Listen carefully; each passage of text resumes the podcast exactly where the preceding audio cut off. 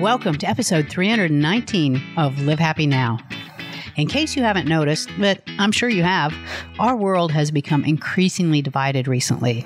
But today's guest tells us how we can begin to close that divide. I'm your host, Paula Felps, and today I'm talking with Peter Montoya, a thought leader, speaker, and author who promotes civility and self leadership as a tool for change. His new book, The Second Civil War A Citizen's Guide to Healing Our Fractured Nation, looks at the challenges we're facing as a society, how technology and media have assisted in creating more damage, and what each of us can do to help stop the conflict. Peter, welcome back to Live Happy Now. Paula, thank you so much. I'm thrilled to be here. I am thrilled to have you here because we're having such an important conversation today. And man, I have been so looking forward to having this talk with you. And before we get started, I think it's really important to note that even though the title might sound like we're talking about politics, this is really about people. Mm-hmm. It is. Yeah. All right, great. So just clearing that up going in, this isn't we have not turned Live Happy Now into a political show. So, no. so with your new book, like you are talking about the Second Civil War, and you say that it's here. Can you tell me what that war is about? And what started it? It's a great question.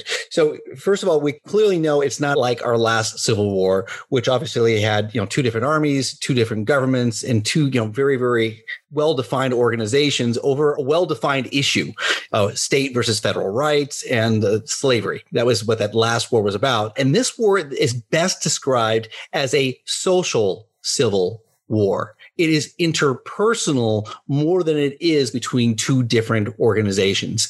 It is, you know, parents against children. It is friends against friends. It's coworker against coworker. That's where this civil war is being held right now. I don't know anybody who hasn't lost a friend or now has a, distant family member over political differences. Yeah, and that's tragic when you see mm-hmm. we are discarding valuable friendships, valuable relationships over politics. Yeah. And it's happening commonly.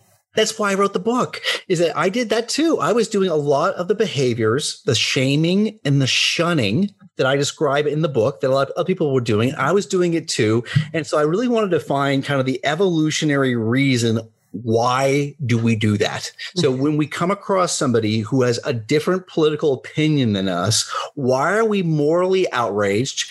Why do we shame them? You know, basically threaten to expel them. And then why do we actually expel them? Why do we do that? Especially when we know, everyone knows it doesn't change anybody's mind. That's the thing that gets me because I have two brothers, my two oldest brothers, very polar opposite in beliefs, religious, political, all down the spectrum. And they had such a huge blow up. They are not speaking to one another yeah. and probably never will based oh. on the things that were said and the things that have been said since then. And it's like, come on, you guys know you're different. You grew up together. You know mm-hmm. you don't see things the same way. So why does it matter to us now if someone else sees things differently than we do? What has happened here? Oh gosh. So I'm going to go back uh, 10,000 years or 50,000 years to when so we So this could take a minute. just, just a second. I'm not going to give all the 20,000 years of history, but I'll give you a, a quick snippet. So we are uh, herd animals. We really are herd animals and we're incredibly tribalistic. And most likely, you know, most people have been on a in a psychology class and we learn about all these different cognitive biases. We learn about confirmation bias and we learn about these different heuristics and we learn about our in-group out-group bias and we kind of learn this list. But that in-group out-group bias or our desire to create tribes is probably one of the strongest biases that we have. We are incredibly tribalistic and it did an incredible job at keeping us alive. So 10,000 years ago, we most likely were in a very small tribe probably no more than about 150 or 200 people. And we knew every single person in that tribe, every grandparent, every parent, every child, every teenager. We knew them all and we trusted them implicitly. Now, let's just say that we are the green faces. We find some, you know, some kind of paste and we paint our faces green. and you and I are out walking in the forest one day and we turn a corner and we see a blue face. Oh my gosh, the dreaded blue face. All of a sudden, you and I are raising our spears. They are raising their spears. We're yelling at each other, and maybe we run away or maybe we get in conflict. But as soon as we see another tribe, that's how violent our reaction is inside of our own minds. So here we are 10,000 years later. We are civilized enough and been enculturated enough that we don't want to stab or kill somebody. But still, that area in our midbrain, that lizard brain, still has that same violent reaction. These people who are sharing a different political opinion are not in our tribe. What is wrong with them? I got to protect myself. We've argued over politics for generations, but not like this. Yeah. So, what happened to change that? What lit that fire that's made it just such a volatile topic? It's a good question. So there's a, couple of different things. So uh, number one has been the saturation of our media, and also obviously we have at least two different information silos, but probably there's far more than that. But broadly speaking, two different information silos. So as there's no national narrative that we all can agree upon, that is part of the problem. That we have two separate realities, and that really started happening about the time of the Iraq War when they started creating a different narrative, and it really cleaved the country into two different different information sets. Up mm-hmm. until about uh, the Iraq War in 2003, we were all operating on the same narrative. So that's one part of it. And another part of it is we've been saturated by media. I mean, we are, you know, on our phones where there's internet news, there's cable news, there's TV news, there's news on gas pumps. Uh, we're looking at on our phones. We've been completely and totally saturated by political news. I mean, there are things, issues now that were never political. I mean, can you imagine a time of there being an ice storm and it becoming a political issue? I mean, right. It's, it's bizarre to me.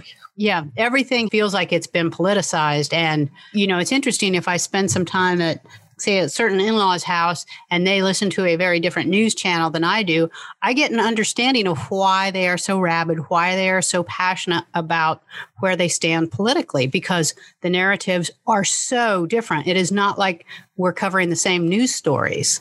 No, it's like we're in two completely separate countries. So we as a population made a really big mistake. So in the late 90s and early 2000s, most of the major newspapers and local newspapers came and said, Hey, listen, we want to continue providing you quality journalism, and we are losing our subscriber base, our advertising base to the internet. And we want you to pay subscriptions so we can continue to provide you honest, trustworthy, accurate news. And we as a civilization said, no, we'll go to the internet and we'll get it for free. We'll Google something. Don't we'll worry Google about something. us. So what news media has done is largely said is well the best way to get people's attention is to politicize it, to scare them in some way, to make them feel that they are somehow uh, in some way under threat and that is the best way to capture their attention and now we sell more advertising. So we made a mistake when we said we were unwilling to pay for subscription for high quality journalism. Mm-hmm. I basically enabled this mechanism of selling outrage driven advertising. That's what it basically is. And now it's just permeated every social media channel, every mm-hmm. it's throughout our lives. We see it everywhere. So, like, who is fighting in this civil war? Is it all of us? Is it? It's a lot of us. So this really dates me. The movie War Games. Uh, I do remember, that, remember that, so I guess it dates me too. uh, and what the computer realized, uh, moral of the story was the only winning move is not to play. Mm-hmm. And that is pretty much true. So the first thing we have really got to realize as consumers is reality is a construct. So, as much as we'd like to think that the construct is reality, it is not. It is just a construct, and it is assembled by somewhat things in our mind that already exist in our mind, and then also all of the media and news sources and all our friends and everybody else. It creates a construct which we believe is reality. So, one of the most important things is is don't believe what you think. so hold your opinions really, really loosely and realize that if you think that half the country is out to get you, uh, you are most likely a pawn in somebody else's game. Mm-hmm. So news media want you to believe that so you continue to be addicted to their shows and keep consuming their media. Uh, so the side you shouldn't be angry at is not necessarily the other side. It actually is the media that has you convinced that the other side is the enemy. Right. So how do we start backing away from this? Because instead it's our nature we want to double down it's like the mm-hmm. more social media pushes stuff at us and the more things we see it's not our nature to back off. We're gonna like double down get involved. We are by god gonna win this you know for our side. Right. That's exactly it. We have forgotten that it's not republican against democrat. It is republican and democrat against our collective problems. So that's what's changed is that we are more interested in beating the other side than solving our problems. So there is a mentality that, you know, I want to make sure that I'm going to fight for what I believe in and I want to beat the other side. So just so we're clear, that is a zero sum game. It will not win. You know, there were 750,000 people died in our first civil war. If we did the same thing in this civil war, it would be like devastating. You would lose everything. so if you think we are going to go to a violent civil war and it's somehow going to be better for you, it is not. We will lose everything as a country if we actually go to a physical war. That is not the solution. And the next thing you might think, well, my job is to change somebody else's mind. Changing somebody else's mind really doesn't help you that much. It really doesn't. The best person's mind to change is your own. Um, and so your job as an American, first and foremost, is to objectively see reality and change your own mind. So if you are thinking that I'm going to read this book and I'm going to give it to somebody else and fix them, you're pointing in the wrong direction. So we as individuals don't think we are the ones that need changing though. Mm-hmm. Because yeah. we believe this for a reason. And of course, we think we're right, or else we wouldn't believe it. Right. So, what is it? Do we just need to come to the middle, come more center? What change needs to take place within all of us in order for us to start healing and be able to work together as a country? Wonderful question. So, first of all, I was there. I was frothing in the mouth. I was laying in bed stewing, you know, absolutely furious. You know, I was there. And what I came to realize and what I read is the more news you consume, the more misinformed you are. So there is this part of our survival instinct is to consume news. We want to make sure we know all the threats. However, what's happening with our news media today is the more you consume, it's been researched to death. The more news you consume, the less well informed you are. You are more misinformed. So I don't personally watch any more news. I don't watch TV. I don't watch YouTube clips. I don't watch cable channels. I don't listen to radio news. I don't listen to any of it. And yet I'm still reasonably well informed why? Because things that are important for me to know, people tell me. they're, they're, conversational topics. You so mean you don't Google it? You don't just Google it? sure, you can do that too. You know, if I need to know the weather, I look at an app on my phone. If I need to know traffic, I look at Google Maps. It isn't that hard to find the information that I actually need to be informed. And if I want to research on an issue, I can certainly do that too. So yeah, stopping consuming news is probably one of the best things you can do to get better informed. And what does it do psychologically? You also talk about yeah. what the news news consumption is doing to us physiologically and yeah. psychologically. Can you address so, that? Yeah. Outrage and fear is actually addictive. So we probably all have a family member who spends all day plastered to watching cable news. They get in their car, they listen to more news or talk radio. They get to work and they're listening to it at work and they're basically swimming in an ocean of fear and anger and outrage, which is actually highly, highly addictive. And all of the byproducts come from this, of course, which means a lack of sleep, poor relationships, poor health. It's all bad. it isn't making you safer. It's not saving you from any kind of outside threats. All it's doing you is helping you rot from the inside. So then what is the cure for that? Because someone who is truly addicted to news, to the outrage that it brings, you can't just go cold turkey and quit watching the news. Like for someone like myself, it was easy to back away from the news. I started this in 2016. I was like, it is no longer healthy for me to watch the news as much as I have. And so I check out the local evening news mm. every night at 10 and I record it so I can flip through the parts that are causing my blood pressure to rise. And that is the only news I consume right now. But for most people, it's not a case of where I can just walk away from it. Um, well, so how do you start? Fortunately, that? news addiction is not nearly as bad as chemical addiction or alcohol addiction. And yeah, people can either dramatically reduce it and or stop it and actually they will feel better within just a couple days so it isn't quite the same as those really hard, awful, terrible chemical addictions, people can get off of it fairly quickly, especially once they realize the price they're paying for it. And so that's usually the exercise I kind of walk people through is look having them look at the price they're paying for it, the stress they feel, and then challenge them to do a week off and then go from the week to 30 days to 90 days. I've got one friend who went cold turkey for 90 days, talking to his wife 90 days later, and she could not hug me enough to thank me because she actually had her husband back who was always, you know, watching TV and ranting and raving about how awful it was. Politics has become the new religion for a lot of people. It's like a way of life. It's almost like watching professional wrestling, but in the public sphere. You know, there, are good guys and bad guys. There are gods and villains. There are these prophets. Uh, there are people who help it as talking heads, which are kind of like the pastors who help us interpret the moral reality of it. And so, yeah, we have gotten into politics at such a point that has become our way of life. And we are fighting these kind of epic battles, hoping that our side beats the other side and then soldiers go down or get taken off the battlefield. That's what's become for a lot of people. And it really isn't reality and it really isn't healthy and it really isn't necessary.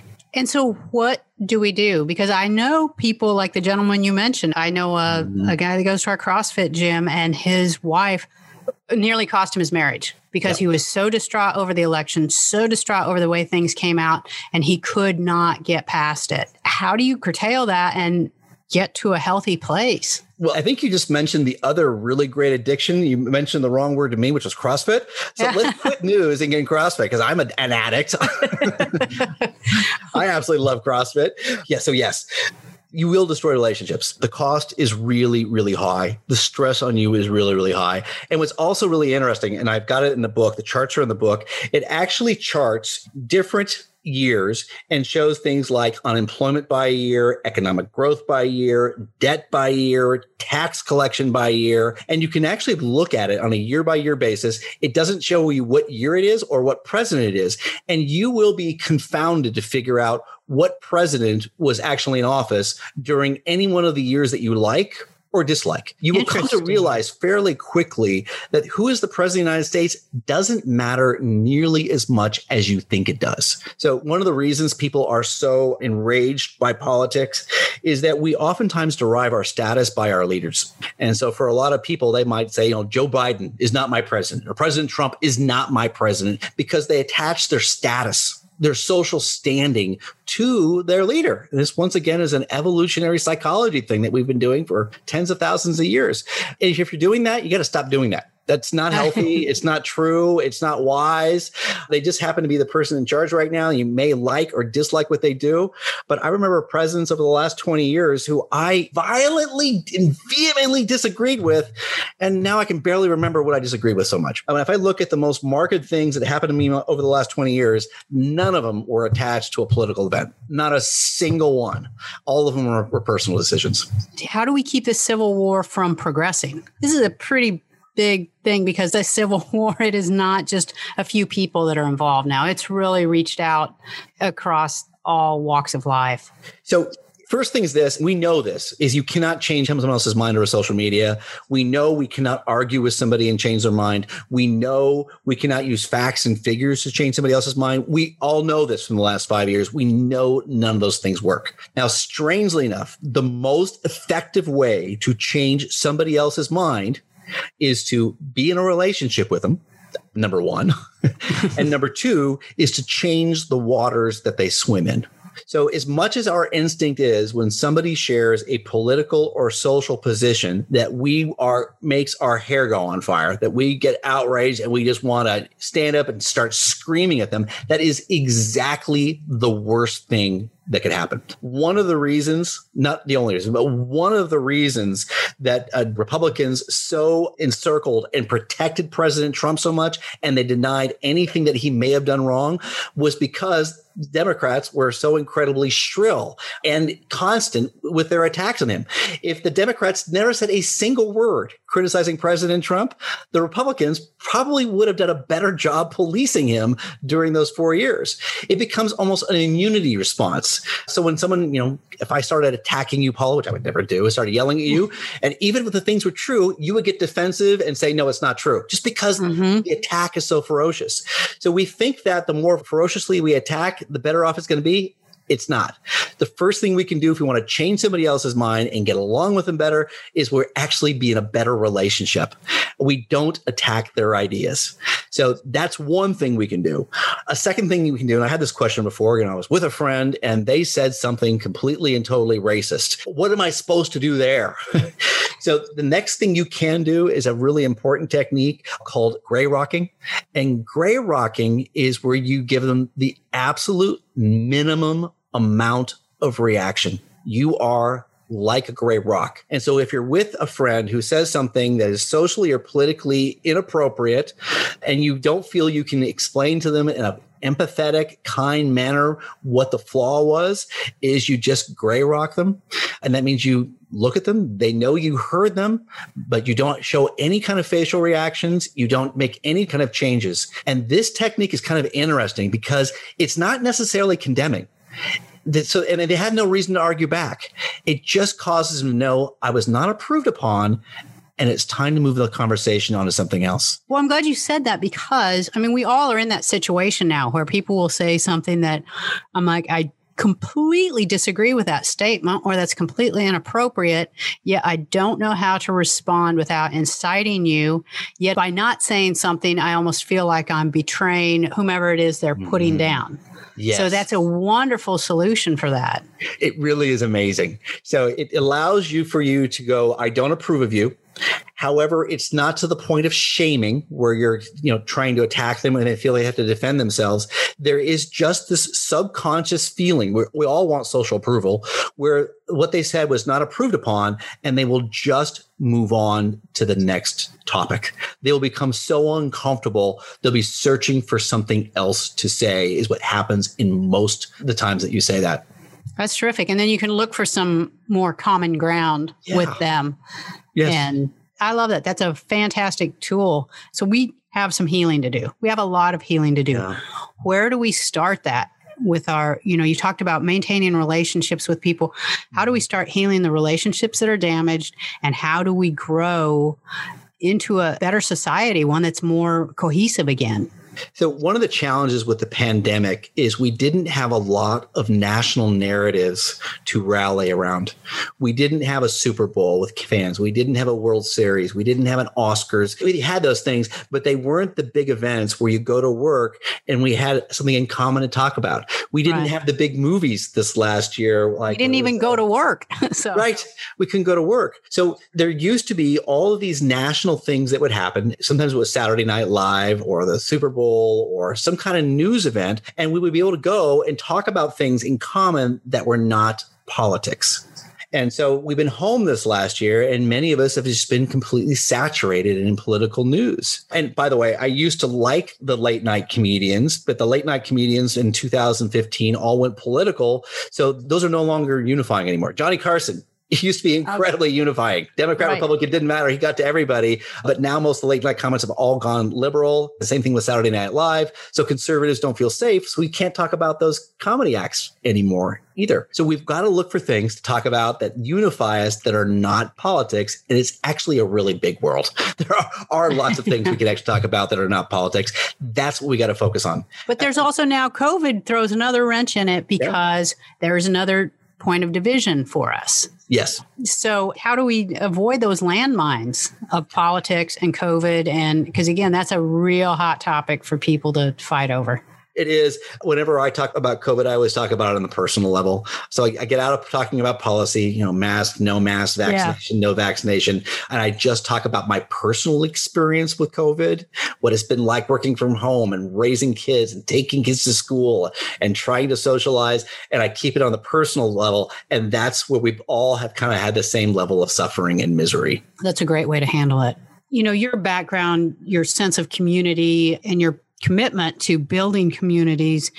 Really how do you see this playing out? Are we going to rebuild our sense of community with one another Yeah, I think so. We've got to have some systemic changes, and probably the best place is going to happen in social media.